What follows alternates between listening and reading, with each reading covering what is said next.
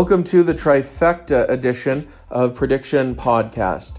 Today we will be going through another three prediction podcasts, and as always, we will be starting out with some recaps of any predictions that need to be updated because that's how predictions work. There's no absolute prophecy, there is only probability in logic. So, all of predictions on prediction podcasts are living ideas. They evolve as events happen through time and adjusting them because it's not about being right, it's about being more right. And that requires caring more about being not wrong than about being absolutely right. So please enjoy this episode of Prediction Podcast Trifecta. So, this is my follow up to the Trump and Kanye prediction from uh, my first prediction on Prediction Podcast, and um, I am just doing an official follow up. It is Wednesday, February 6th, 2019. So, it turns out that I was uh, not absolutely right. Um, one of the variations that I talked about happened, um, and I was uh, pretty far from correct in my timing of the variation. Um, I predicted that sometime before Trump left office, uh, he would have a falling out with Kanye.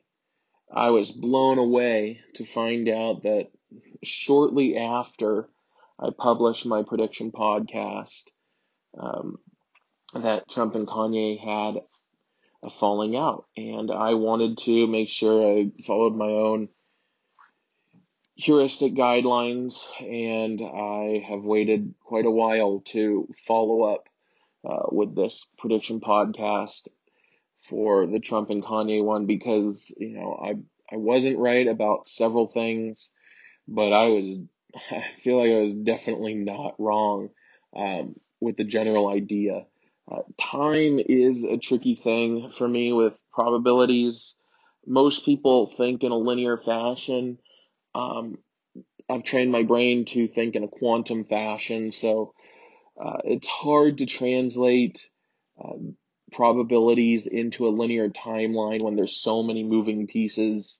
Uh, but essentially, the idea was that sometime before Trump left office, there would be a very public uh, breakup between Trump and Kanye that pitted them um, against each other. On the other hand, I predicted that also there is a chance that he would anoint him and that they would stay friends.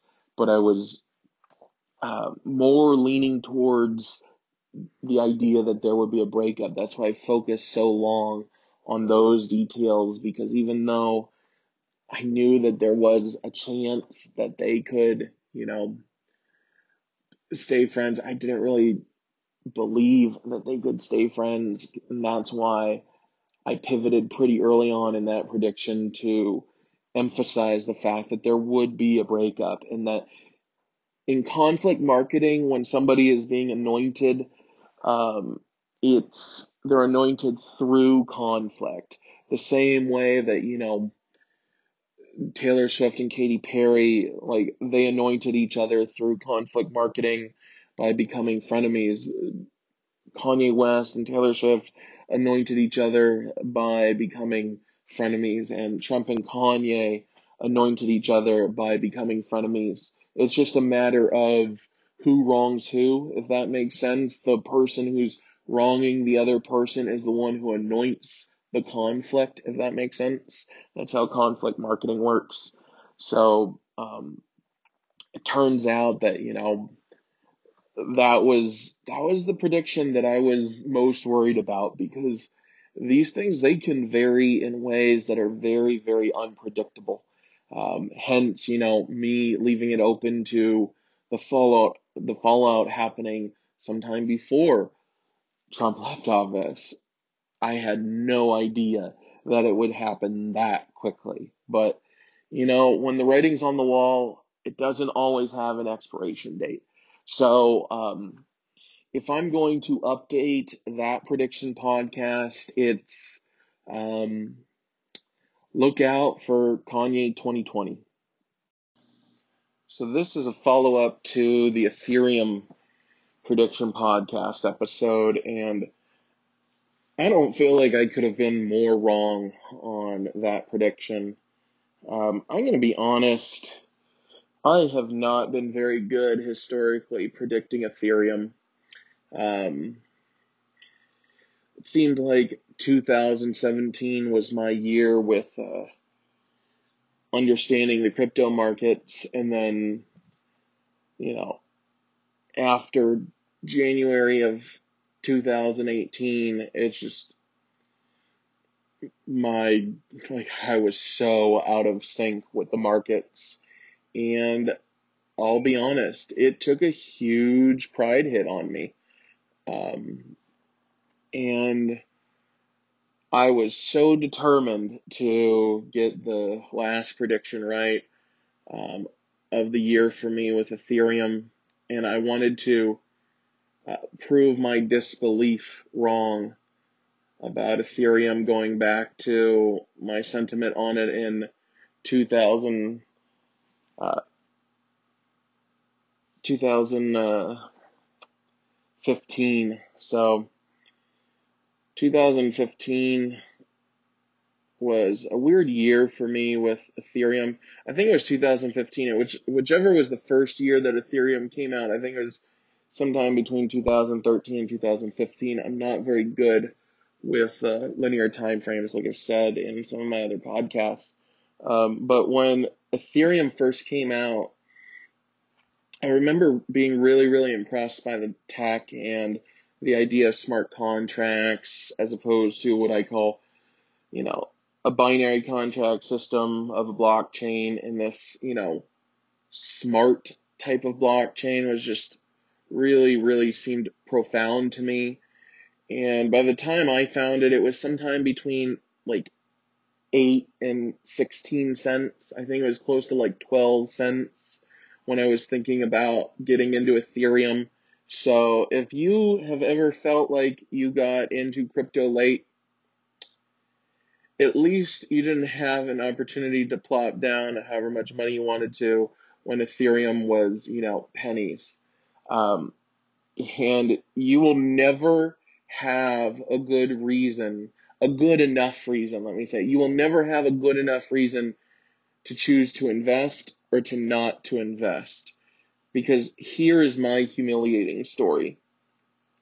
This was when, you know, the creator of Ethereum was still on Google Hangouts and I sent him a message and got no response. Um, I wasn't understanding the hype that was going on behind the scenes with crypto at that time. Um, I didn't realize that, you know, if I had heard about Ethereum, um, and I didn't even hear about Ethereum from Coindesk, I heard about it on other outlets, which was really big back then. And I didn't put two and two together to realize that, you know, he probably wasn't going to respond to a random message on Google Hangouts. Um, but nonetheless, you know, my pride and ego back before I started studying emotional intelligence got the better of me and I decided not to invest in Ethereum because I felt wronged. now I tend not to listen to my feelings and beliefs. I, I tend to question those the most now that I know how to differentiate between uh, thoughts and feelings and thoughts and beliefs and you know ideas and feelings and beliefs and stick to thoughts and ideas and this is you know one of those things that comes full circle. I was wrong about ethereum not to invest in it and i was wrong to uh you know close out my latest prediction on ethereum. And um, it's time to let go of trying to be right about, you know, crypto. That pulled strings on my ego for so long. and now you know I'm I'm focusing more on fundamentals than ever. 2016, 2017 were my years for um, switching from fundamentals to technical analysis, learning that and realizing it seemed like a crystal ball when I combined it with fundamentals. And then 2018, I did fundamentals less and less. Um, in relativity, I actually just didn't do more fundamentals, even though there are more fundamentals to do than ever now with crypto. Um, it's just more tedious than it's ever become. So I didn't up the ante to go deeper with fundamentals and spend more time on it. So, you know, in contrast, my fundamental analysis waned. So, um, I take full responsibility for that. Um, and, you know, this is not an investment advice podcast or outlet. I, I do not give investment advice. Um, I'm just looking to give insight that people, you know, can use for entertainment or educational purposes, however they want. Um, and when it comes down to it, I've I've reengaged in rediscovering how to do fundamentals um, with a market saturation of information and misinformation with crypto like we've never seen before. Um, and I've had a lot of fun. I, I I've been going hands on into chat rooms and you know Discord, Telegram, you know Gitter, all of these things doing fundamentals. I think the one of the um, one of the cryptos that I mentioned in the Ethereum prediction podcast was LBRY, and I started there and I started being more active in their community um, really, really getting to know the fundamentals of the team. And, um, you know, these are open source communities. So it's, it's not that you have to go to the company and it's, it's all public facing because they, they open source their help as well. So I, I've done more fundamentals on LBRY. I am more along on that than ever. They have a really sound short and long term strategy. Uh, they seem to really understand their uh, market fit. They seem to be open to competition, uh, even with their own protocol in ways that is really, you know, in alignment with uh, Nakamoto uh, open source philosophy with cryptography. I, I love it. I'm more along than ever with them. Um, I've looked into RadicalxChange. This is something that the founder of Ethereum teamed up um, with an American on this, and it is a very, very exciting project. I think that they are 90% to having something super solid from what I've researched, and I am very, very excited to see where they take this. Um, I've also dug deep into fundamentals um, with Gun and Axe. The Era team is putting together layers and layers of protocols to do real decentralized web. It reminds me so much of HyperNet from Silicon Valley, from HBO, one of my favorite shows.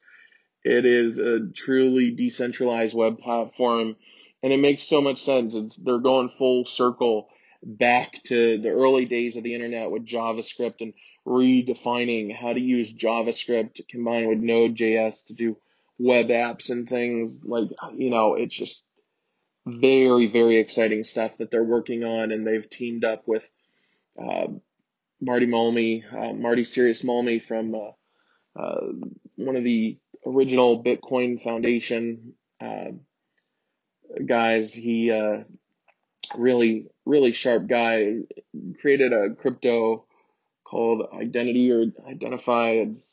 Um, I forget exactly, but that's baked into uh, decentralized servers with Gun.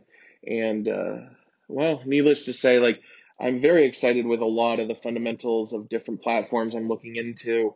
Um, some other new ones that I've been researching more recently that I'm very excited about um, are the WOM protocol. That one is an open source uh, influencer uh, protocol where they have a very, very fascinating and very refreshing um, approach to content curation that, it, you know, marketing and ethical marketing as a whole is in desperate need of to combat this ad, uh, this ad delusion, I would call it as a, a marketer, this, you know, obsession with ads in a society that is resisting ads in a way that does not condone our addiction to it anymore as marketers. Um, I am also very, very interested in the fundamentals of SingularityNET. This is a very, very exciting pro- approach to um, one side of decentralizing artificial intelligence to make it an even more open source marketplace, not just for developers, but for users in ways that we desperately, desperately need to um, combat the hyper centralization of AI that's going on right now with IBM and Google trying to create the mainframes of AI. And right now, like, oh man, like SingularityNET is really, really exciting because that reminds me of, you know, how you would have the, you know, compute the old fashioned computer shops and 70s and 80s and um, you know the computer clubs. And it is something we desperately need to bring us to the point where we can have truly decentralized AIs or maybe even an AI API to help, you know, human to human communication, human to human connection in this world. Um, but, you know, baby steps, one thing at a time. I'm, you know, I'm not as long on Ethereum as I used to be now with the founder leaving. Um, I do believe the idea is essential. We do need distributed computing. Uh, there are so many ways this can happen, though. I mean, I'm very, very interested in Gun's approach to decentralized computing. I still think there might be a place for decentralized processing um, but most people use computers for the sake of the internet, um, and web apps are becoming more and more popular. I think that decentralized internet browsing is going to be a huge competition for decentralized computing like Ethereum models. Does this mean that we won't, that we'll have to choose one? No, like, that's not how decentralized works in my mind. I truly believe that, you know, if we can have, you know, even decentralized internet become just as good as everything we know how to use computers for, that will augment our utilization of decentralized processing, such as, you know, Ethereum type models. I think we will continue to innovate on every single aspect and realize that we will have you know, an exponential curve in how we think of computing, um, not in a linear progression, but in a quantum progression. And that will be revolutionary to say the least. Um, I think in both cognitive intelligence power and emotional intelligence power. I think that's an inevitable rise once computing and innovation in, confu- in computing gets more and more accessible to creatives who are not analytical enough to help the creation of tools. But once we get, you know, what Steve Jobs did for uh, computing tools to the creation of computing tools, which right now is pretty much behind that wall of engineering over and bridge that gap to creatives, I think that's when we will see this exponential curve of innovation like the world has never seen before. And I think that will spark a fourth industrial revolution, which marries decentralization, artificial intelligence, quantum computing on the hardware level and the human level, which gets very, very overlooked. And this will have a revolution of what I will call emotional computing. And that is very, very important because right now it seems like the engineers talk about putting computers inside of humans when really we need to bridge the gap between humans and computers, and instead of them trying to define us, we use them to help us define us. And that doesn't really come from access to answers. That comes from asking better questions. And uh, I think that is how I am going to uh, pivot my prediction on Ethereum in the future is, you know, I've educated myself a whole lot more asking why I was wrong. And I have been led to a lot of uh, very um, big realizations with the future of crypto. I realized that I was focused too much on uh, the monetary side of things, the currency side of things, and not enough on the human resource side of things. And the open source communities are booming in a way that the markets aren't representing. And I think that they're doubling down to move forward in the future because, well, you know, in the first worlds, we see Bitcoin has dropped, you know, drastically from, you know, some remember 20,000 now down to close to three. And I was not expecting this. But when it comes down to it, um, you know, it's worth a lot more in other parts of the world. So there is a lot of labor flooding in to help these open source communities in ways that the markets aren't representing. And I think that it is a smarter time than ever um, to consider um, an investment in cryptocurrencies. Um, if you want to explore fundamentals of cryptocurrencies, uh, reach out to me. I can give you um, give you contact of uh, my favorite investor. Really, really sharp guy. Um, knows what he's doing and understands this game like nobody's business from both a fundamental and a technical analysis side and you know a mad respect for uh, the way he sees the the markets in the micro and the macro. Um, but uh, yeah, I I was definitely wrong with uh, with my Ethereum prediction, and you know, uh, I'll call him Bot Dev because that's his Twitter handle. Is the uh, hedge fund investor that I mentioned just a second ago. Um, he was absolutely more right than me um, when I first shared that prediction on Ethereum, and you know it's it's all a learning process, and um, I thank the people who put up with my crazy predictions, trying to push the boundaries of what's next and keep an open mind. Um, and well, I don't really care about being right. I am very concerned with being not wrong, and I um, I encourage others to explore this philosophy of analysis. Um, I think not wrong is one of the forgotten, you know, legs to the table of right, wrong, not right, and not wrong. And it's it's very important because it's not an absolutist way of looking at things, and it helps to keep an open mind and use skepticism um, in a very healthy way, I found. So, all right, well, thank you for listening to this, and thank you for bearing with my wrong prediction. Uh, I'm sorry I didn't follow this up with something more, uh, more concrete, but I'm still re-educating myself on what's next, as I encourage everyone to be doing all the time. Um, and you know, if you need to use me as a crutch to explore what next, uh, please continue to do so. And I thank you for listening to this follow up of my Ethereum prediction.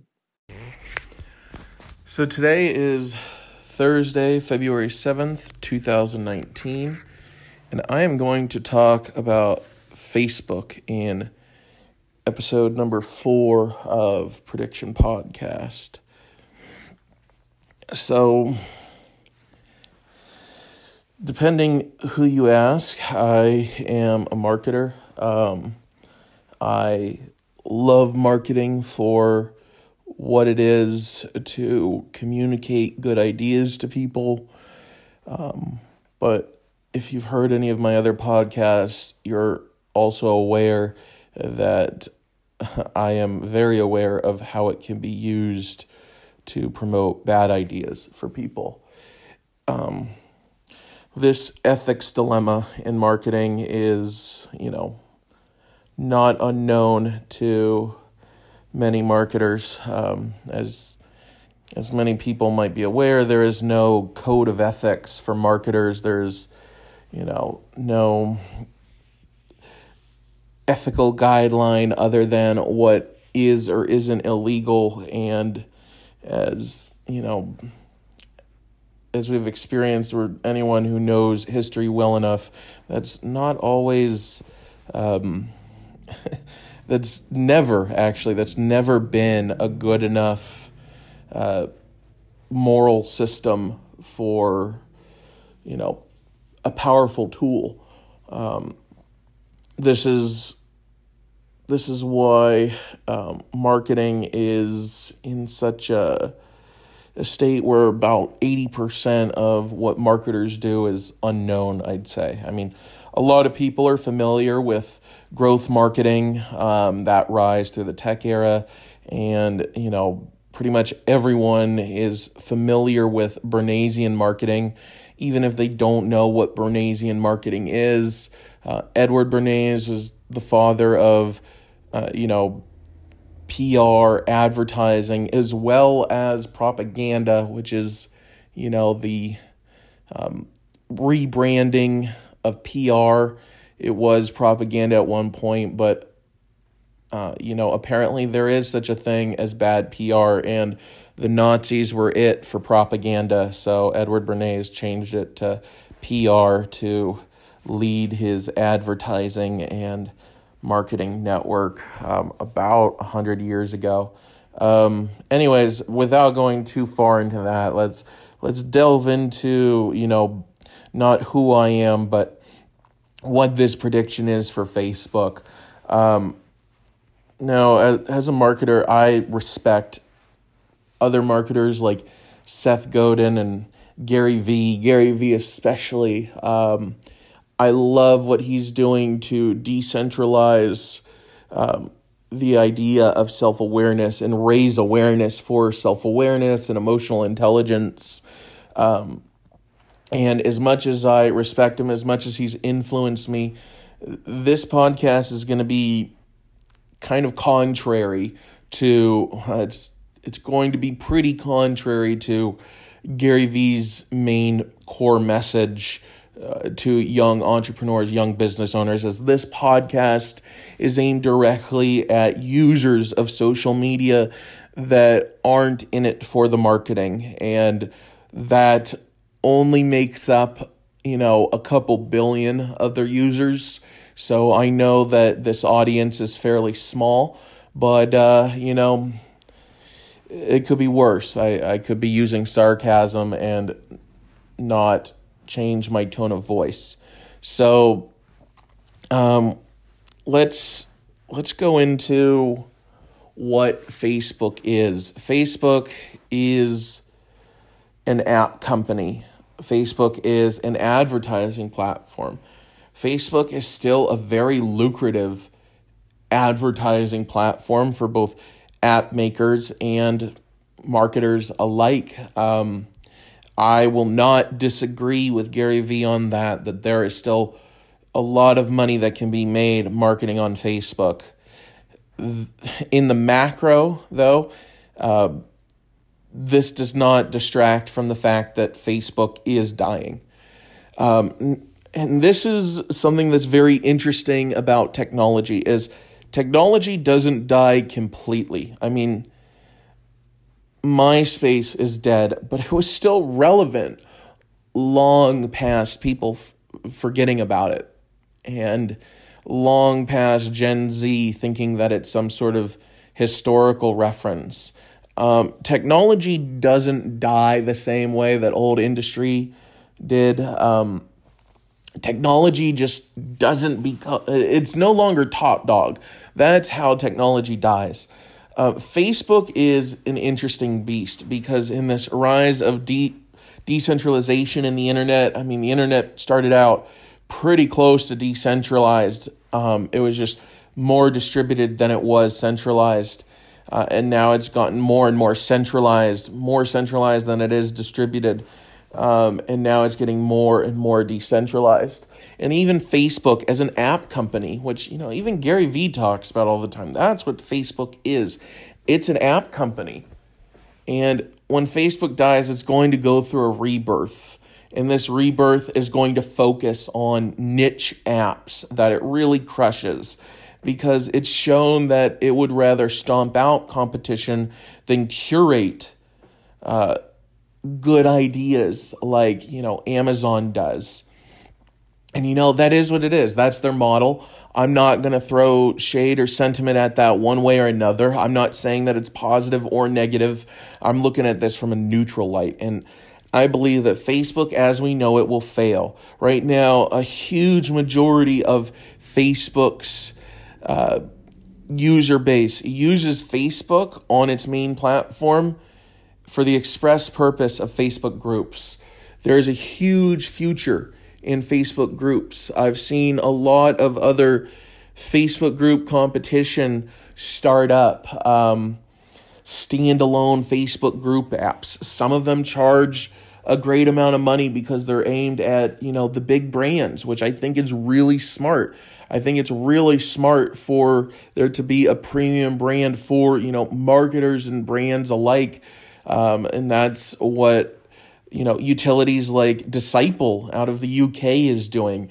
Uh, this isn't to say that there isn't a huge opportunity for people to go in and create you know an equivalent to Facebook groups. I think right now one of the most underappreciated features of Facebook groups is the social learning platform. This is, you know, an easy access Udemy course that can be marketed way easier than a traditional Udemy course. If you change up the, you know, the monetization model from pay up front for education to, you know, people provide value for value, you know, the thank you economy model, this is a huge untapped opportunity for, you know, Facebook marketers and Facebook users and entrepreneurs alike. Um, I think that Facebook as we know it will become uh, Facebook groups. I think Facebook Messenger um, will find its place in a one on one, a replacement for phone numbers. I think it will, um, you know, be a great way to have group chats like you know FaceTime is doing with group video chats. All of these things are right around the corner. People are understanding the need to have their own, you know, inner circle more and more. And this is why Facebook groups are rising. This is why, you know, group chats are going to be rising. Um, I think that Facebook, as we know it, will just be the brand name of curation of apps. Um, we won't really have things like the wall and the profile and pages be the main stages anymore of Facebook.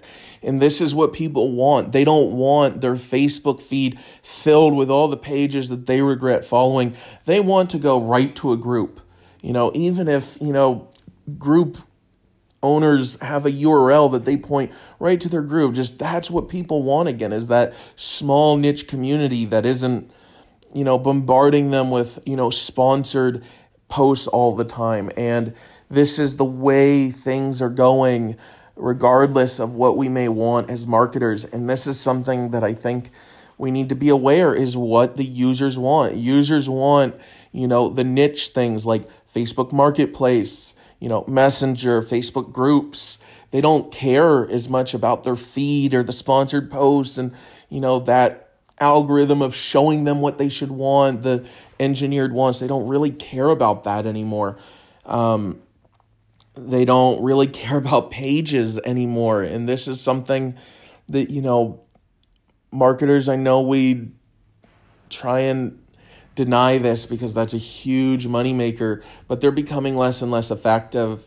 Um, and what's interesting is there's a lot of opportunity in organic growth as you know a marketing strategy now with the way that the algorithms have changed. I think there's a huge opportunity for marketers to give away what they know um, and do like micro consulting for their brand where they just do a niche course for somebody in this niche or somebody in this niche so that people know how to market their brand and educate entrepreneurs on how to be a marketer of their own brand not be a marketer as a you know a trade but to figure out how to decentralize the marketing industry these will be the people that are on top on the flip side when you know the economy flips like even Gary Vee talks about that you know you won't be a marketer left holding the bag realizing that like what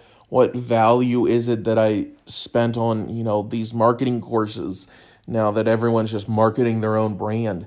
And this is what you're going to have to figure out for yourself um, I think there's a lot of opportunity in you know still marketing with Facebook and figuring out what's next for you and your brand and helping other personal brands. And uh, there's a lot of hope for Facebook users because the things that they hate about Facebook, the things that are pulling people away from Facebook, Facebook is going to figure out a way to pivot. Um, and what's interesting is this will open up a whole new playing field. Social media will be redefined from, you know, Facebook and Twitter and Reddit as a community as a whole.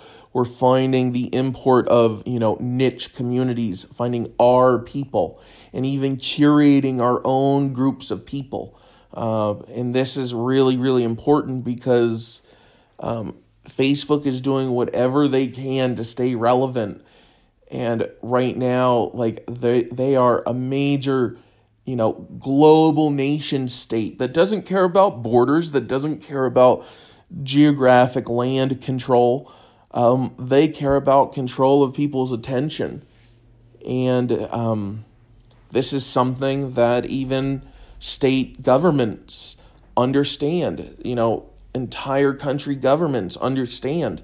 This is why, you know, they can have a huge stock price scare and scandal and then go to a congressional hearing.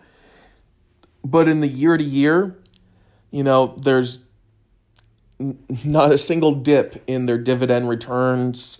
Um, it all seems like a Bernaysian marketing tactic to just boost their brand awareness um, while also giving the masses an explanation for why they've become more tyrannical with censorship for, um, you know, for the most part, and in ways that are spoken and unspoken, things that are just not even known yet unless you're on the groundworks of journalism and being involved as a, you know, a journalist and using Facebook as a platform to distribute, you know, your updates, uh, it's it's really really tough. I know many many podcasters that are getting eaten alive um, with the Facebook algorithm through censorship that are talking about, you know, all sorts of subjects, and this is something that I think is going to kill Facebook's most known platform, which is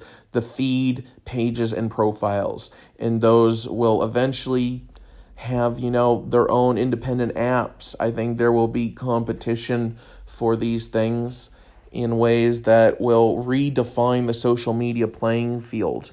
Um, uh, so all in all i'm pretty bearish on facebook in the future. I'm very long on competition for social media. I see a huge need for social media uh, just as much as I see that there's a huge need in the marketplace for niche communities. Um, and that's very, very important. I see that there's a huge demand for free education. And I think, you know, any marketer can figure out a way to provide value for value in the thank you economy, you know, Gary Vee talks about this a lot. If you watch Gary Vee's videos, read his books. They're even better. Like, you know, jab, jab, jab, right hook or left hook. Uh, that's a great one combined with Thank You Economy.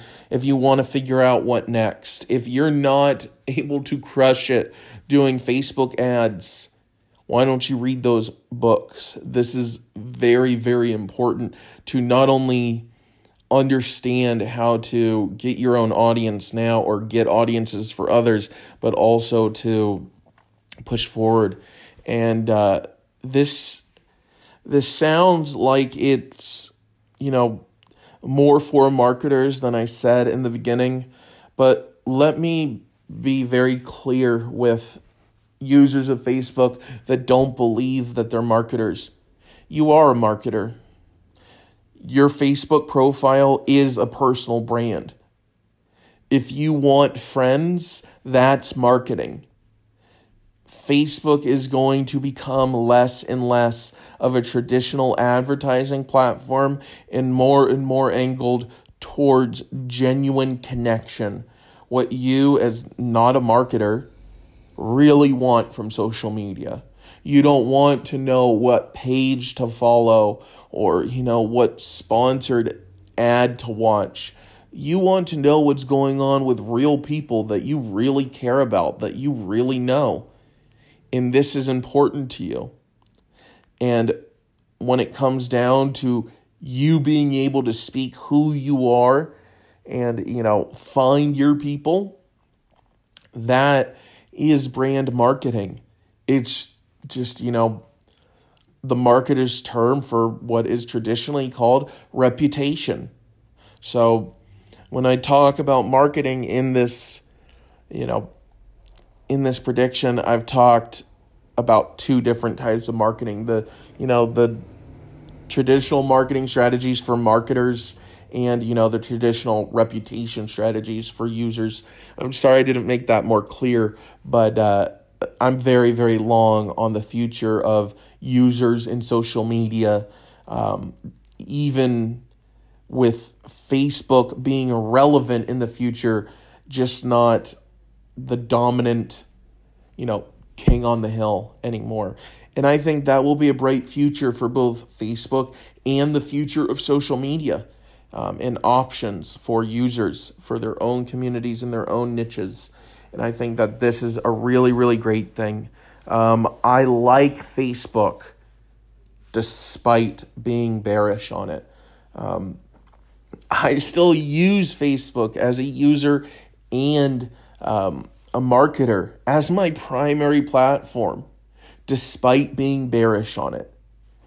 Um, this is the difference between what I want and what I need as a user and a marketer and I encourage others to, you know, be aware that your wants and needs may not be aligned and don't let that cloud your judgment. It's it's tough. It's it's tough. And I suggest, you know, exploring emotional intelligence and self-awareness even like Gary Vee says I know a lot of people that don't like Gary Vee but there are a lot of people that talk about self-awareness and emotional intelligence and the import of these things um, in the rise of the computing age to keep humans relevant to each other and machines. Um, so, yeah, uh, thank you for listening to episode number four of Prediction Podcast. While I go over uh, my prediction for Facebook, um, why I'm bearish, and why I'm bullish on uh, the future of social media and the future of community. Thank you. So, this is episode number five of Prediction Podcast, and it is Thursday, February 7th. And I will be going over my prediction for Hollywood in that sector of industry as a whole. Um, there are a lot of people right now talking about what Hollywood does right and what Hollywood does wrong. Um, there are a lot of misconceptions in my years researching, studying, and uh, consulting for the entertainment sector, um, both Hollywood and outside Hollywood alike, uh, publication, um, news, um, and uh, the music industries. I have become painfully aware of uh, the fact that Hollywood is connected to every form of entertainment, even news and nonfiction and education in ways that um, we really um, would be disgusted by as, you know, an American people or people of the world if we couldn't be distracted by all the great stuff that they entertain us with. And um, this is something that really tore at me as, you know, a consultant in these industries. Um, and it showed me some, you know, dark stuff. Um, but now more than ever, I am hopeful in the future. I'm not an absolutist. I don't believe that the answer is to get rid of Hollywood completely, to get rid of entertainment, to get rid of what we know and love, but to find a way for an ethical evolution of everything we know, um, of both what we love and what we hate, and be able to say we can do better. This is why, you know, I've gone from being very pro you know, the Hollywood industry to very anti Hollywood industry. And I'm aware that anti movements don't get anywhere. And that's why I tried to find an ethical middle ground. And this is where I came into my prediction with Hollywood. And I would like to start with a story about Nintendo and Sega. Um, this is for the video game nerds out there, but it's more of a history lesson um, of how the unexpected and the impossible uh, can be made possible and is, you know, still this way um, in our very recent history. So, back in the 90s, there were many, many competitions for uh, the video game industry. I mean, there was, you know, obviously Nintendo and Atari and Sega and, you know, Commodore and Sony and Panasonic and just even Apple was in the video game race back then. Uh, but by the late 90s, um, undoubtedly there was the top three, and everything else was pretty much irrelevant. And there was Nintendo, the king on the hill. There was Sega, you know, the the rival, the big rival. It was, you know, the war of the systems. Um, and then there was this new kid on the block, Sony, that uh, people who could see the future of what video games could offer or devout Sony fanboys for good reason. But back then, through the late 90s, Sony was, you know, a rising star that people weren't sure if they were going to last for also good reason.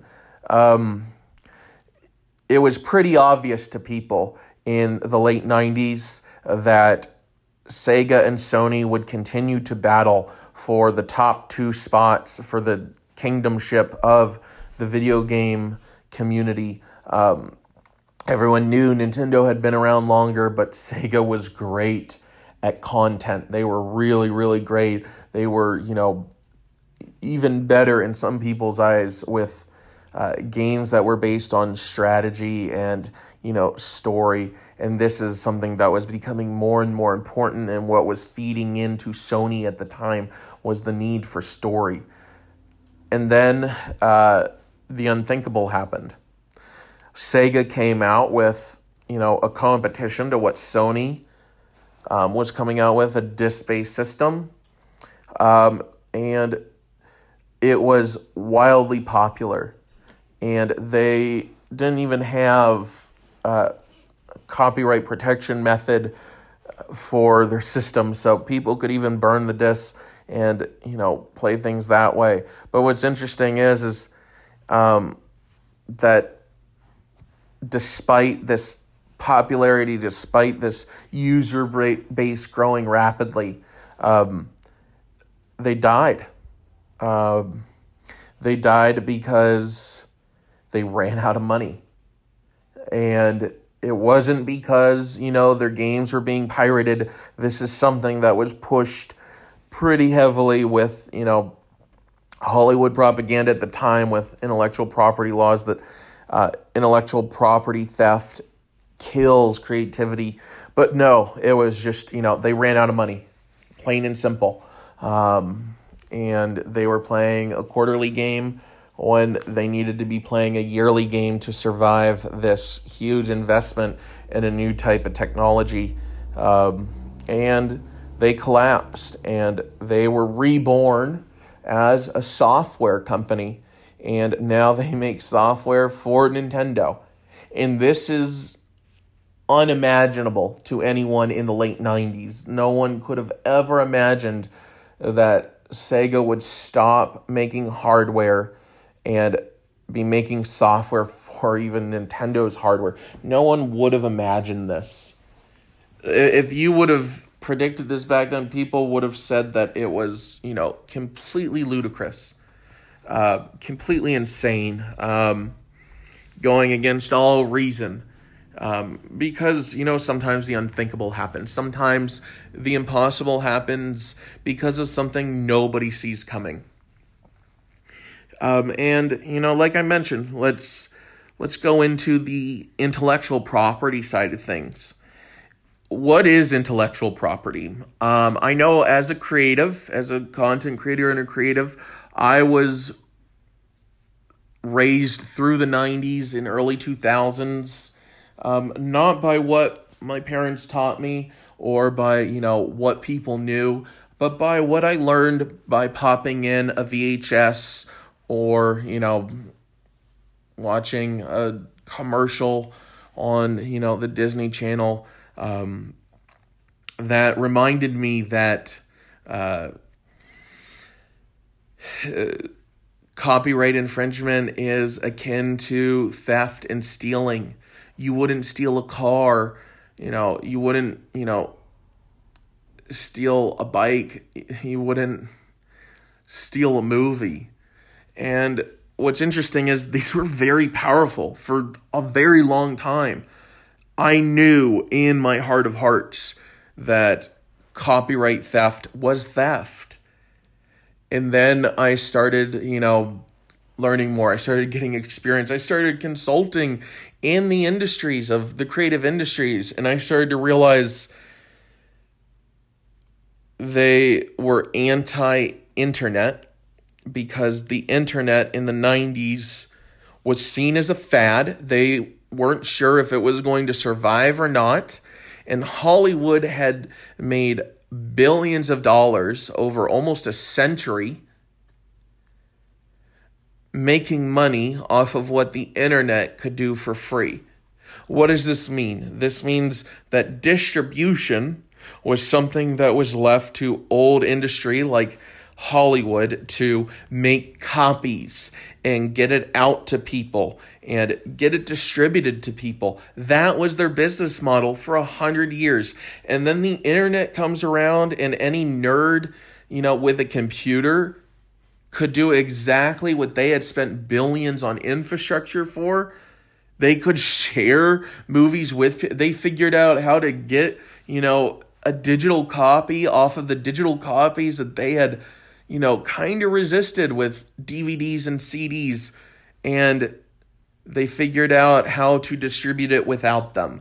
This is why we were pitched these, you know, ads for you know, to be anti internet sharing, not because it's unethical, not because it's actually stealing, but because it's competition to their business model that they didn't want to think of a way to compete with.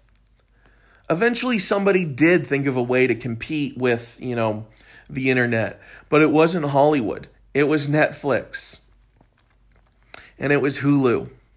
And now they are directly competing with Hollywood.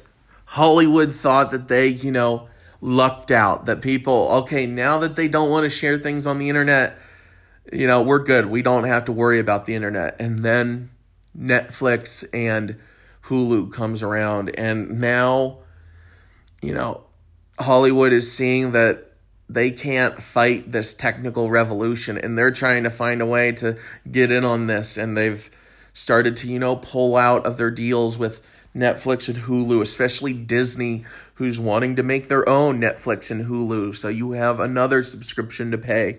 You know it used to be that cable cutting was uh, more cost effective than you know the cable companies and now it's turning out people are paying just as much if not more on streaming services, paid streaming services, than they ever were on, you know, cable companies. And we we're kind of okay with this because you know, they provide good content, but we're also aware that it's becoming less and less and less. And the content that we care most about um, is living, you know, shorter and shorter lifespans. They're getting canceled quicker and quicker. And this is very frustrating. It feels more and more like we can't be fans, we have to be consumers and just be good with it. There's no room for art, there's only room for what can make money. And we're aware of this. In our heart of hearts, we're aware that, you know, Hollywood is waning. And the answer isn't that, you know, they should all go away and give up their copyrights completely and, you know, piracy piracy should take over regardless if you think piracy is actually theft or just a very clever rebranding campaign for internet sharing. Um, and this is killing creativity in ways where you know copyrights let's look at this logically. Copyrights are not the rights of creatives copyrights are absolutely the rights of the distributors, the copy makers, the marketers. Copyrights do not protect creatives.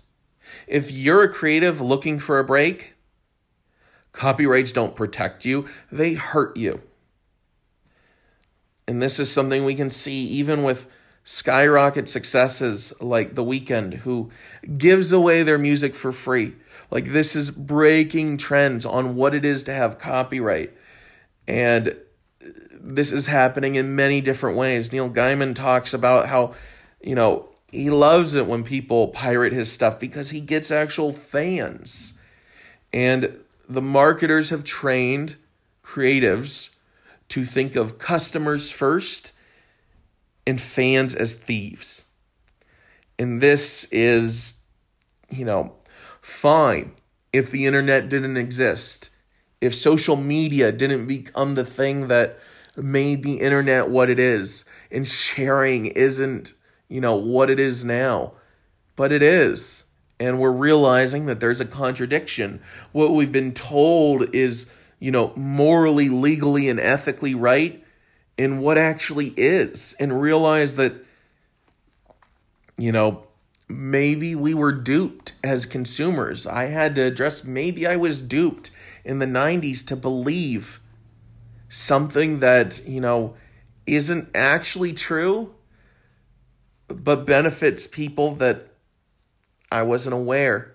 And that, you know, the people who were backing those public service announcement campaigns for piracy were the people who were directly threatened by the internet and saw no future in the internet and wanted people to not use the internet and wanted people to it's you know obviously they made a bet and we're the ones paying the price and I suggest we reevaluate things. This is not to say that I am anti big production. People, a lot of people think that, you know, without Hollywood, how will we have the things that we love?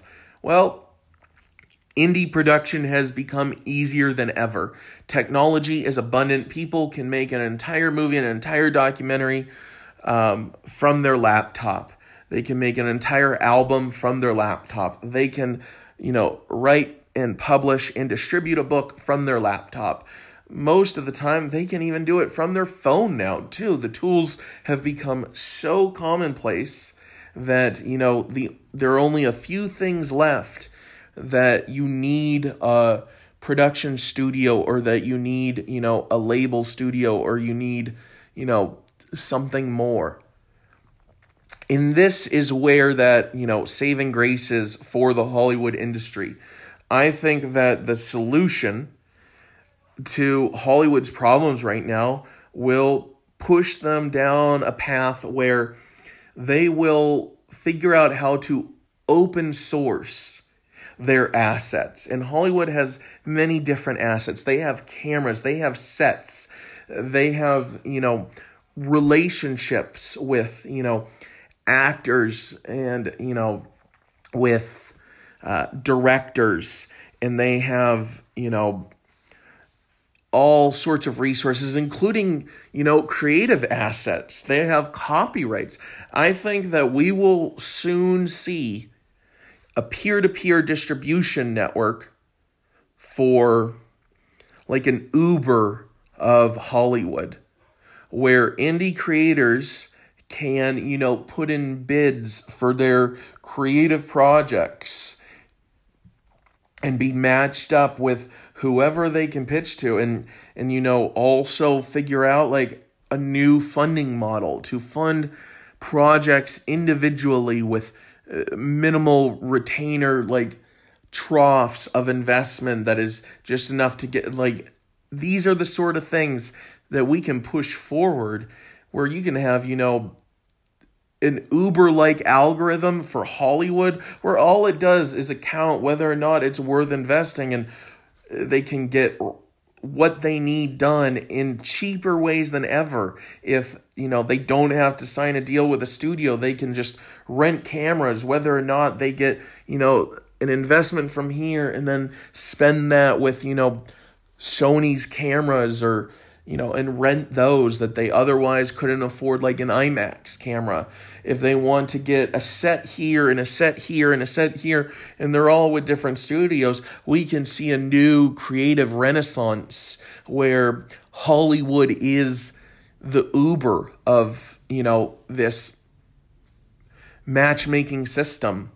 Um, thing is, is Hollywood better get on it because you know, this is the only way to make brands survive. I could see, you know, Sony and MGM and Disney be a great, you know, way to start this with the Uber for creatives, where it's not about owning the creative rights. It's about, you know, figuring out a way to remonetize assets in a collapsing, centralized monetary system where, you know, the there is no threat of you know, the Me Too movement, if there is no centralized control of production and people can produce bigger things as independent entities and make long term use of these assets rather than going bankrupt and all the assets being sold for pennies on on the dollar and things you know maybe Disney buying up more and more and more of you know the failing movie companies um, this is how things will be distributed in the future. This is what people want. It breaks the old systems, but it's a way for, you know, innovative brands to monetize their assets. I mean, Disney has some of the most important assets for animation production, and animation is becoming a huge thing in environments like YouTube and the need for, you know, to get more people educated. I think documentaries, animated documentaries are a huge trend. And Disney has some of the best assets when it comes to animation with their, you know, in-house production and Pixar alike. These are the things where it's like even Pixar, Pixar alone could start this trend and create an app and distribute their, you know, their assets in ways that, you know, fan films could be a thing and everybody gets a cut and you know the fan films creators aren't going to be known as if somebody created a fan film of Toy Story even with the assets no one's going to believe that they created Toy Story. We live in an information age. If you know every single fan film that is you know quote unquote breaking copyright you know law is you know copyright infringement a copyright sin if that's pointing back to the original source that's free marketing. And this is the evolution of you know how things work i mean it happened in video games it's happened in the music industry and it's still shifting in the music industry. And this is, you know, Hollywood's chance to show their dominance in a different way. I mean, this caught the video game industry off guard. This hit the music industry, you know, off guard. It doesn't have to be the same way for Hollywood. Hollywood can pivot. There's no reason that, you know, pivoting is limited to tech companies. Even old industry can pivot. It just means going all or nothing Vanderbilt style and going all in on the future. And I predict it will be either Disney or Pixar breaking off from Disney, uh, or you know, you know, you know, maybe Sony or Paramount that will be one of the first ones to go all in on this, on this, uh, and we will see an evolution of how Hollywood became a tech industry, and I think that that is essential for the rise in creative innovation in entertainment. I think it's, you know, essential for an ethical evolution in news. Um, and um, I think that, you know, it will be up to Hollywood to figure out how to decentralize, you know, Hollywood type accounting, Hollywood type legal systems. Um, and I think that will be really, really cool to see. Um, I think it's inevitable, especially with platforms like LBRY um, and, you know, what C and Axe and Gun over at Era are are these amazing protocols for a decentralized internet combined with things like, you know, LBRY protocol. This is this is the future and I think, you know, Hollywood would be hard pressed to find a logical reason not to invest in this. And it's not a matter if they all do, it's a matter of which one will be first. Today is Thursday, February 7th, 2019, and this is my prediction podcast number six. And this topic is mental health. So let's talk about the history of mental health for a second. Um,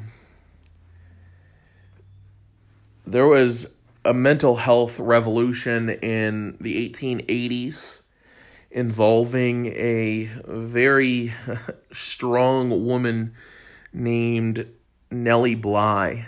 And this was during the very, very, very beginning of the suffrage movement in America. It was gaining traction in the UK and still decades away from, you know, being, you know, what I would consider the height of first wave feminism um, that got the right to vote and led into second wave feminism, which took off in the 1960s and 70s, but there was a very, very beginning of the suffrage movement. And this was in the late 1800s. And the untold side of the beginning of, you know, feminism and civil rights. And, you know, this was at the very, very beginning. I mean, nobody was really even fighting, you know, for civil rights on the racial issues in the 1880s. I mean, slavery had just been abolished. And, you know, racial issues weren't even a major talking point yet. And what's interesting is is the first human rights movement didn't have anything to do with women, didn't have anything to do with race.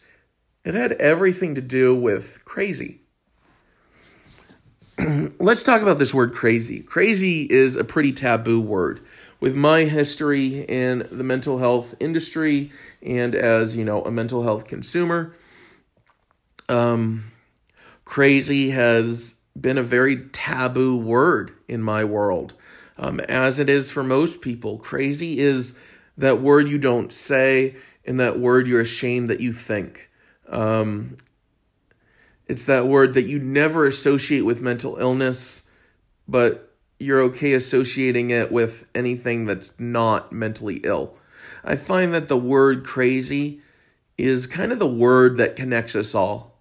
You know, there's the crazy middle class person, there's the crazy white person, there's the crazy white girl, there's the crazy Asian person, there's the crazy black dude, there's the crazy black woman, there's the cr- crazy, you know, there's a crazy everything. And I find that no matter what the minority is, crazy is that subclass of if we can make your subclass worse, all we have to do is tack on the word crazy. And this is something we should be acutely aware of. What does this mean? How has this occurred in history? Well, in the 1800s, crazy was the word that they used for mentally ill. There wasn't, mentally ill was the scientific word. Now it's the politically correct word. But back then, it was the scientific word. Now we just call somebody mentally ill without caring about the scientific definition of it, which means that today, using mentally ill plays the same role as calling somebody crazy back then. And it doesn't excuse that we found a new way to use crazy by using a more acceptable, a more politically correct term like mentally ill when we don't actually care about the individual context. If we're lumping all the crazy in with crazy, really what we're doing is saying, I'm afraid of this person and I'm justified in my, you know, reactionary fear in them because I don't care enough to know about how to react to this person without fear. And I don't want to be educated, I just want them to be taken away. That's how we treat mentally ill now in a human a humanity level, not an individual level. Individuals can break this. But when it comes to groups of two or more, we end up contradicting our behaviors that we would one on one. And we need to be aware of this if we're going to improve this. I love Nellie Bly's story. The original human rights activist on a grassroots level. This is the first time it's never happened from a position of authority, but on a grassroots level. The first human rights movement was not about race, was not about sex, but was about the human rights treatment of those that the world in the 1880s were labeling as crazy. You can learn in books like uh, my uh, my Age of Anxiety, an amazing book. You can find that you know paperback and in audio format. One of the most profound books that I've um, read on the topic of mental health and anxiety. Um, and I love how that book concludes in the last chapter, going over the history of anxiety in America in the 1800s. Um, I didn't know this. Everything that I know about anxiety, studying anxiety for decades, I didn't know that in the 1800s, anxiety was known as American anxiety. It was expressly an American thing. And American anxiety was thought and believed to be the root of, you know, the rise of mental illnesses in asylums in America. But um, now, you know, America is a global state. America touches every part of the world, if only, you know, to influence them with democracy and capitalism you know, which, you know, Americans love, but so does industrialism. And with the rise of the Industrial Revolution, anxiety is very, very useful. And anxiety became less and less an American thing and more and more a global thing. To now, it's not American anxiety, it's just anxiety. And Nellie Bly fought against this in a way where she fought for human rights of the crazy ones. She was fighting for the crazy ones long before Steve Jobs came out with that brilliant campaign for the crazy ones who think different. It turns out that the asylums back in the 1800s, especially in the 1880s, when Nellie Bly, you know, a poor working class white female, pretty much the bottom of the bottom levels when it came to, you know, being a white person back then. Um, she was a journalist trying to make it as a journalist in a field dominated by men. She was the most profound female journalist. She was the first profound female journalist because she took a huge personal risk, all risk, all or nothing. She went all in on protecting people who she thought different than. But she saw something going on that was unacceptable. So she went in and infiltrated the asylums, a female asylum, and there was no absolute hope that she would ever be able to be removed from these. I love uh, the the movie 10 Days in a Madhouse. You can find this on Amazon Prime. It is an amazing, you know, portrayal of what Nellie Bly, the first human rights activist, went through in order to fight for people who were not her she she did not have skin in the game in any other way but being a fellow human. And this is what it means to be a human rights activist. Human rights activism wasn't invented yet. She invented it not by you know speaking out for her people but for speaking out for humanity in the human treatment the humane treatment of other human beings not because she had something to personally gain, not in a way that we could relate to. One could say, well, yeah, her career skyrocketed. If she had done it for that, she would have found a safer way. The fact is, is she cared more about what was right than about her own safety. And now safety is defined a lot more nuanced than it was back then. Back then it was closer to life or death. Now it's, you know, success or marginal success or, you know, security to have, you know, a place to live and food on the table. Um, there are a lot more ways to be safe than there were back then. And even though she was assigned this, she could have said no. She was assigned this because no one else would take it. This was her chance to make it or break it. And she took a huge personal risk without serious hope for personal gain, and she found out more than she ever expected. And she fought harder past getting what she wanted than anyone who gets what they wanted needs to fight. And that's when she went from doing it for the prestige to doing it because it was the right thing. She helped humanity understand that even if you're crazy, even if you're mentally ill, you are not less than human. You should be judged on your choices, not a label. Because she found out that people were be being put in these asylums that were funded by, you know, head count. How many people they're treating, how many customers they have is directly correlated to what kind of funding they got. We see this a lot in the insurance agency. We see this a lot, uh, sorry, in the insurance industry. We see this a lot in the you know the medical investment industry we see this a lot in the pharmaceutical industry. The same numbers game but on a much much bigger scale. In a much much more legally deniable way. But essentially it's the same model just more distributed and more layered.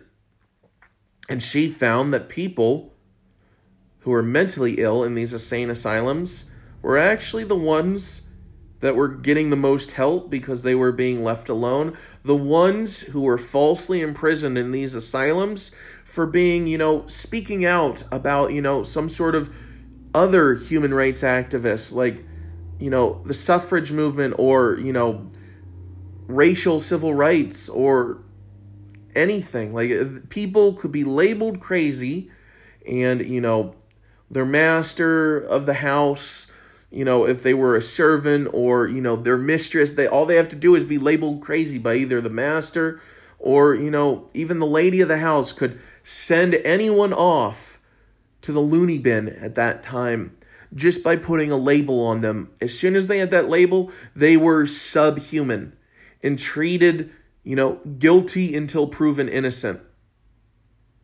And the thing is, is some would argue that you know it's different now. It's innocent until proven guilty. But it doesn't even matter if you know you get a diagnosis and you're you're treating it. It's if you are going to a doctor if you have a diagnosis that is a label that if you are running a company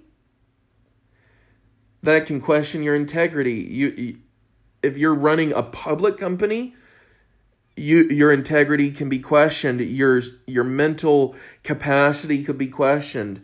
As far as we've come with the study of psychologic psychological study for psychology we've gotten to a point where if people talk about psychology it's psychobabble. And here's the simple truth Psychological study was to study what was once considered psychobabble and doesn't exist anymore because now we just call it, you know, the the ranting of the mentally ill or, you know, autistic fits or, you know,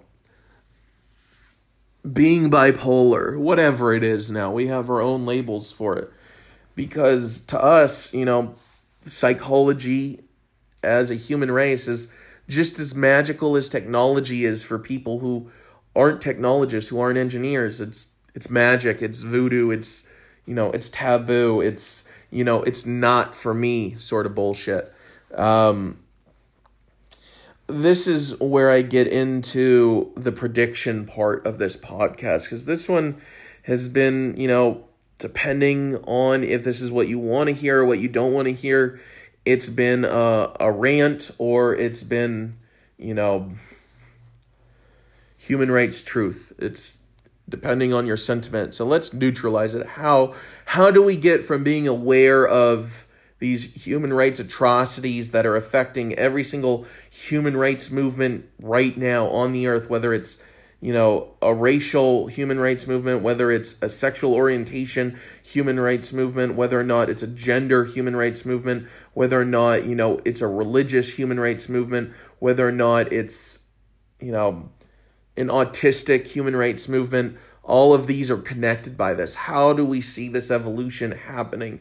Well, according to logic, I think that, you know, there's way more evidence that we're misunderstanding autism. It's the buzzword in the mental health wor- world. But what's interesting is it shows no signs of being a mental illness. Um, if the opposite of autism, which is neurotypical brain structure, you know, there's there's an there's an assumption in science that neurotypical is good, is normal, is you know, beneficial to humanity, and autistic is different and is not. And this is this is not logical. This is very judgmental. It is unscientific. Um, I mean, there's the evidence that autistics are, you know, mentally ill is based on the fact that they have to have their behavior modified to fit in. Essentially, they have to learn to lie. They have to learn when to bite their tongue. The uh, behavior modification is essentially realizing, you know, don't trust what other people say. Other people are liars. Um, because we measure lying in degrees, it's not an absolute thing. So, you know, we have ways of talking about acceptable lies such as white lies or lies of omission, and certain types of lies are okay, you know, if you're protecting, you know, your privacy or your own personal truth. When in reality, you know, let's neutralize the word lying and just accept that if you are being dishonest for no matter how you justify it, let's just lump that in with all of lying. So that is neurotypical behavior to measure degrees of what is acceptable and unacceptable dishonesty. Autistic people are inherently honest. In a society that's run by neurotypical people, um, they they are seen as the defects because they are more honest. And this is really scary if you're not an autistic person because you're thinking of all the horrible things that you're hearing about autism where it might as well be retardation. But honestly, there's probably six major types of autism that we haven't really identified and you know one sixth of them are you know labeled retarded and as time goes on we find out that less and less of the ones that were lumped in as retards are actually not retards and we can see this in some amazing motivational speakers where they were accused of being retarded when they were younger and they just found a different way of being themselves. And we see them as intelligent people. And it's real it's realizing that the label retard is based on people who have trouble communicating. But what's interesting is is autistic people absolutely have trouble communicating when it comes to learning how to be dishonest. And this is really tough for neurotypical people to, you know, accept. But when it comes down to it, you know, you're not either born autistic or, you know, not or born neurotypical. What happens is sometime in youth, autistic people have a shift and it manifests.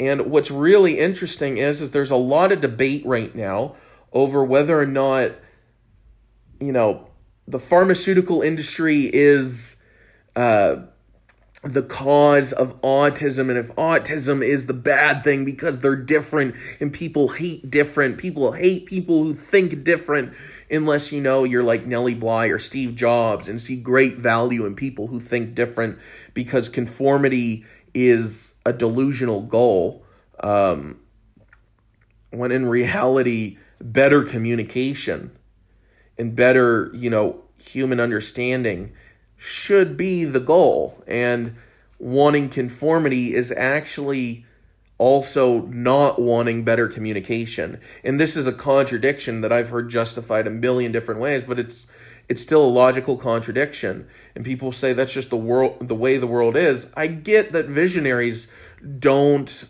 um don't like change as much as visionaries do and they get really really afraid of change but there's a positive change i mean if autistic people are more honest then the logical solution is to help people think more like autistic people help everyone think more like autistic people and the thing is, is if it's not a disease, then it can be learned. And I think that the people who are often autistic are also really, really good self educators.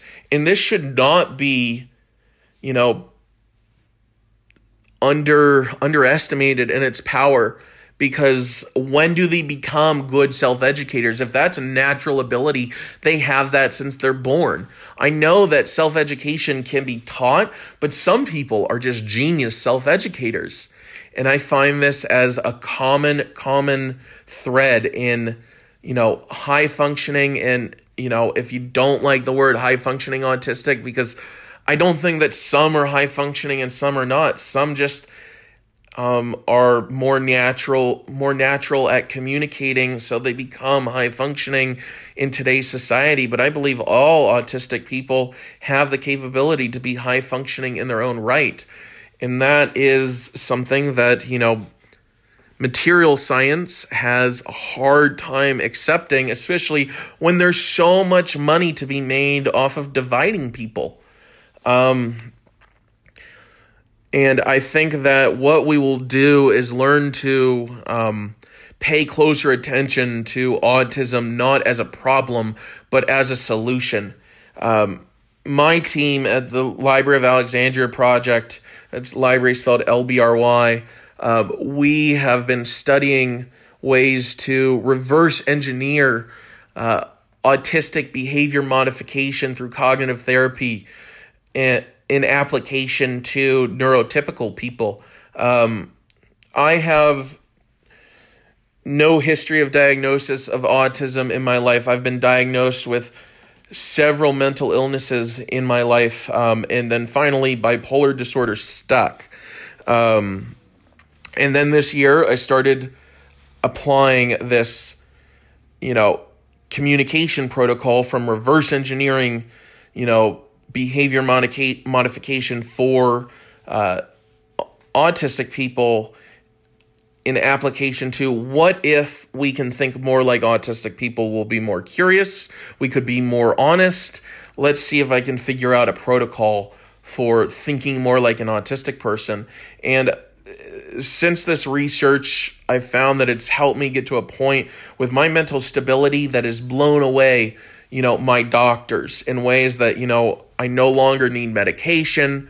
Um, I no longer uh, need therapy in ways that, you know, when we addressed this, I was I was unsure whether or not I was, you know, crazy or not. And when I found that I was stable, this was a turning point for me that this worked and I wanted to make sure that you know I wasn't just, you know, autistic and misdiagnosed all along.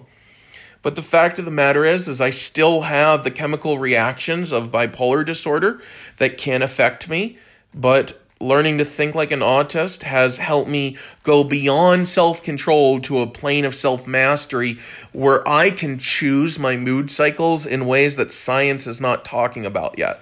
And I've, you know, worked with others to apply this to people with no history of mental illness.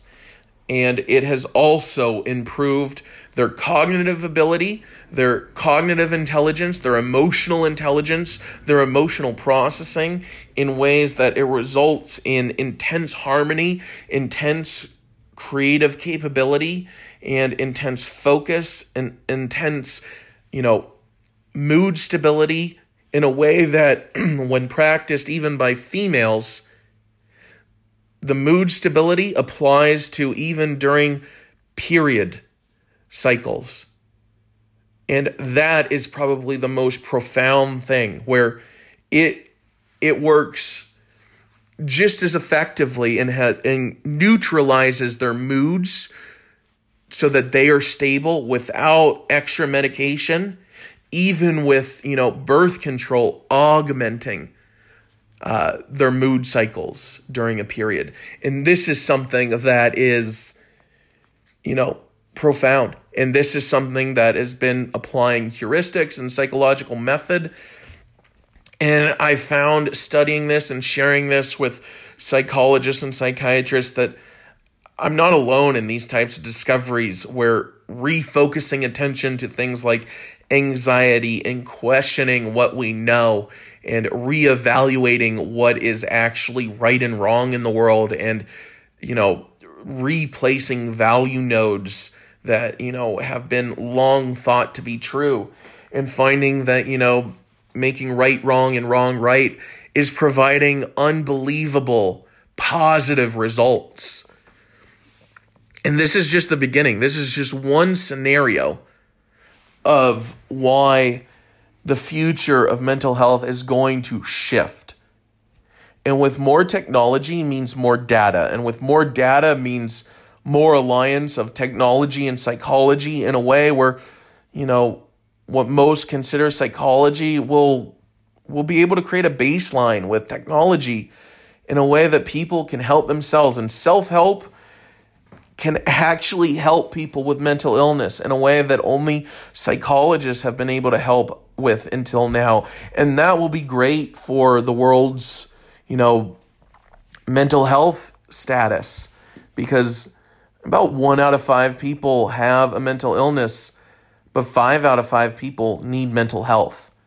And this is something that I think is going to be essential is the marriage of psychology and technology in a way that will really defund the psychology industry and you know make it a lot less profitable to be a psychologist as a consultant and really be you know a psychologist as a technologist. I think psychologists learning code is going to be the future of you know you know why we don't have human computers anymore and why engineers use computers in a way that we will have psychological engineers rather than psychological consultants. And that's just the way things go in the future. And more people will get help will probably refocus on you know anxiety being the root of psychological issues because anxiety is what makes all known mental illnesses worse.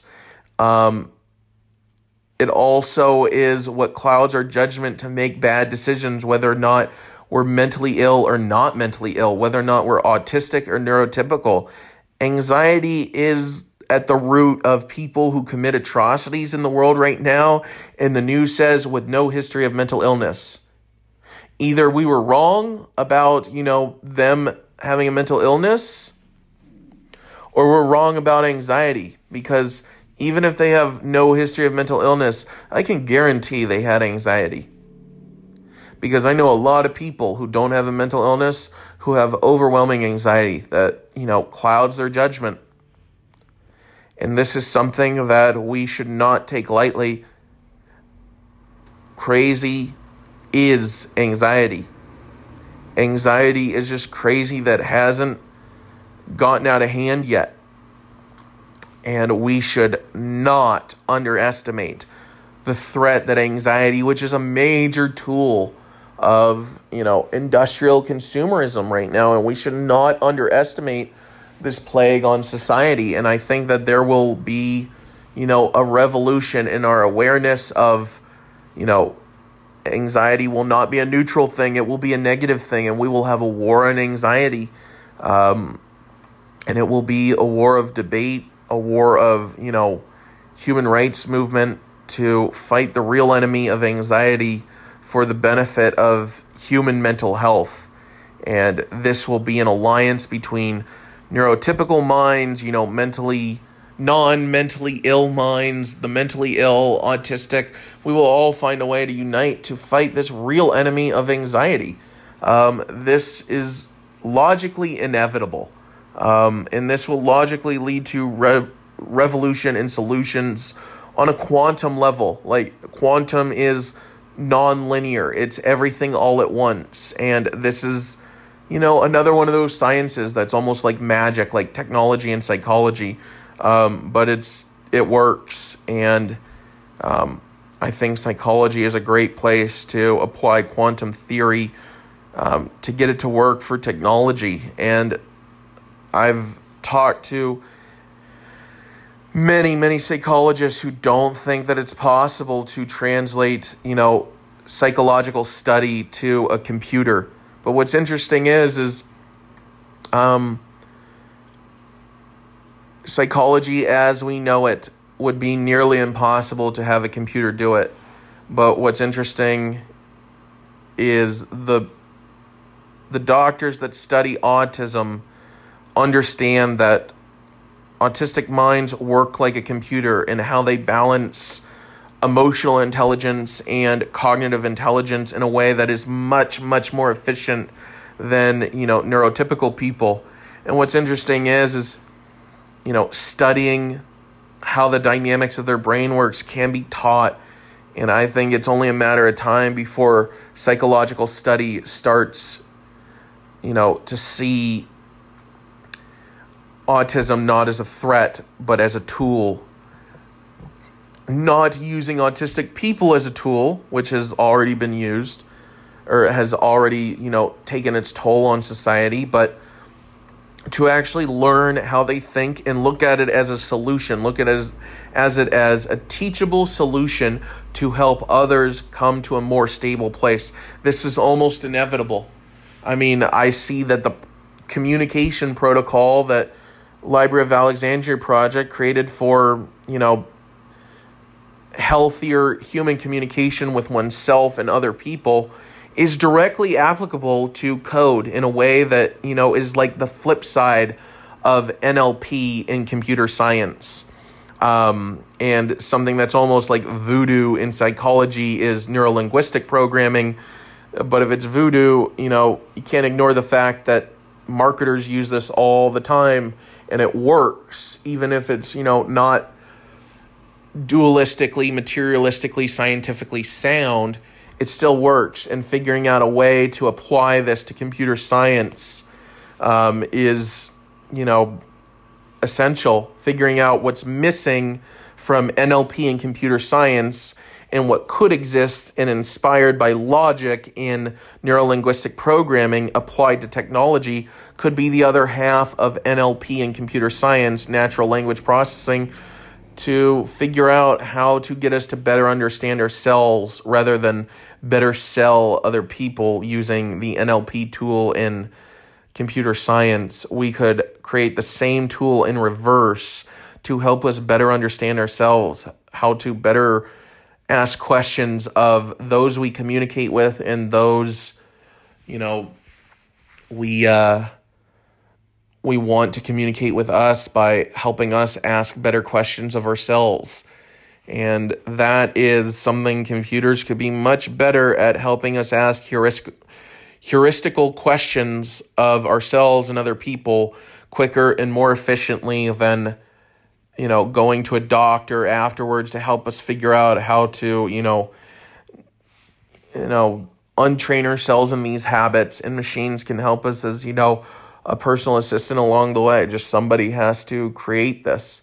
But the thing is, is I think we're going to have a paradigm shift on what mental health is. I think that the psychology sector needs to be reborn, and I think it will be reborn, uh, despite what you know. You know, I'm afraid of, and what I want with the psychological industry. I'm I'm going against my own fears here because they're not based in logic. They're based in collective reasoning that wants to protect an industry that I love and, you know, realizing that we will be able to figure out an ethical evolution through this if psychologists and technologists are, you know, joined in a way that hasn't really happened yet, and that's having psychologists that also know code. And this is essential. It's also really, really tough because you know, we need the psychologists that understand philosophy and the philosophical side of the immaterial part of psychology to learn code. And that's that's a tough one because that's really hard to learn code. So we need you know either philosophical coders and philosophical psychologists to team up and create better tools to you know essentially replace the psychological sector to combine psychology and technology in a way that will be revolutionary for a more ethical and mentally healthy future for humanity where I don't see autism being the enemy in 10 years. I see it being the hero in 10 years, where more people choose to learn to think more like an autistic person because it gives them stability, emotional stability. It gives them logical clarity. It makes them better at business. It makes them better in relationships. And this is something that is hard to see now because neurotypical people tend to define relationships by how neurotypical people have relationships and they see you know autistic people in relationships as being you know not ideal. And this is how ideals go from good ideas to bad ideas and how you have an ethical evolution where there's a new better good idea. And it's realizing that you know talking about crazy in this podcast we've talked about crazy in many different ways. Just remember that logically the opposite of crazy is still crazy and i know how crazy this idea is that doesn't deter from the fact that this is based in logic. It can logically work. We just have to want it. We have to want it more than being afraid that there's nothing better and we have to go back to the way things were. But also, if we go back to the way things were, we would also have to give up certain things like technology and, and people don't really they don't take that into account. They want to have their cake and eat it too rather than do the hard work to bake their own cake so that they can actually, you know, it's like people, you know, they want things to change that they don't own and they don't want to do the work to own things themselves. So they want other people to change it who own these things that they're being abused by. And so humanity, we just need to grow up. We need to grow up, do the things we don't want to do, and do the things we need to do.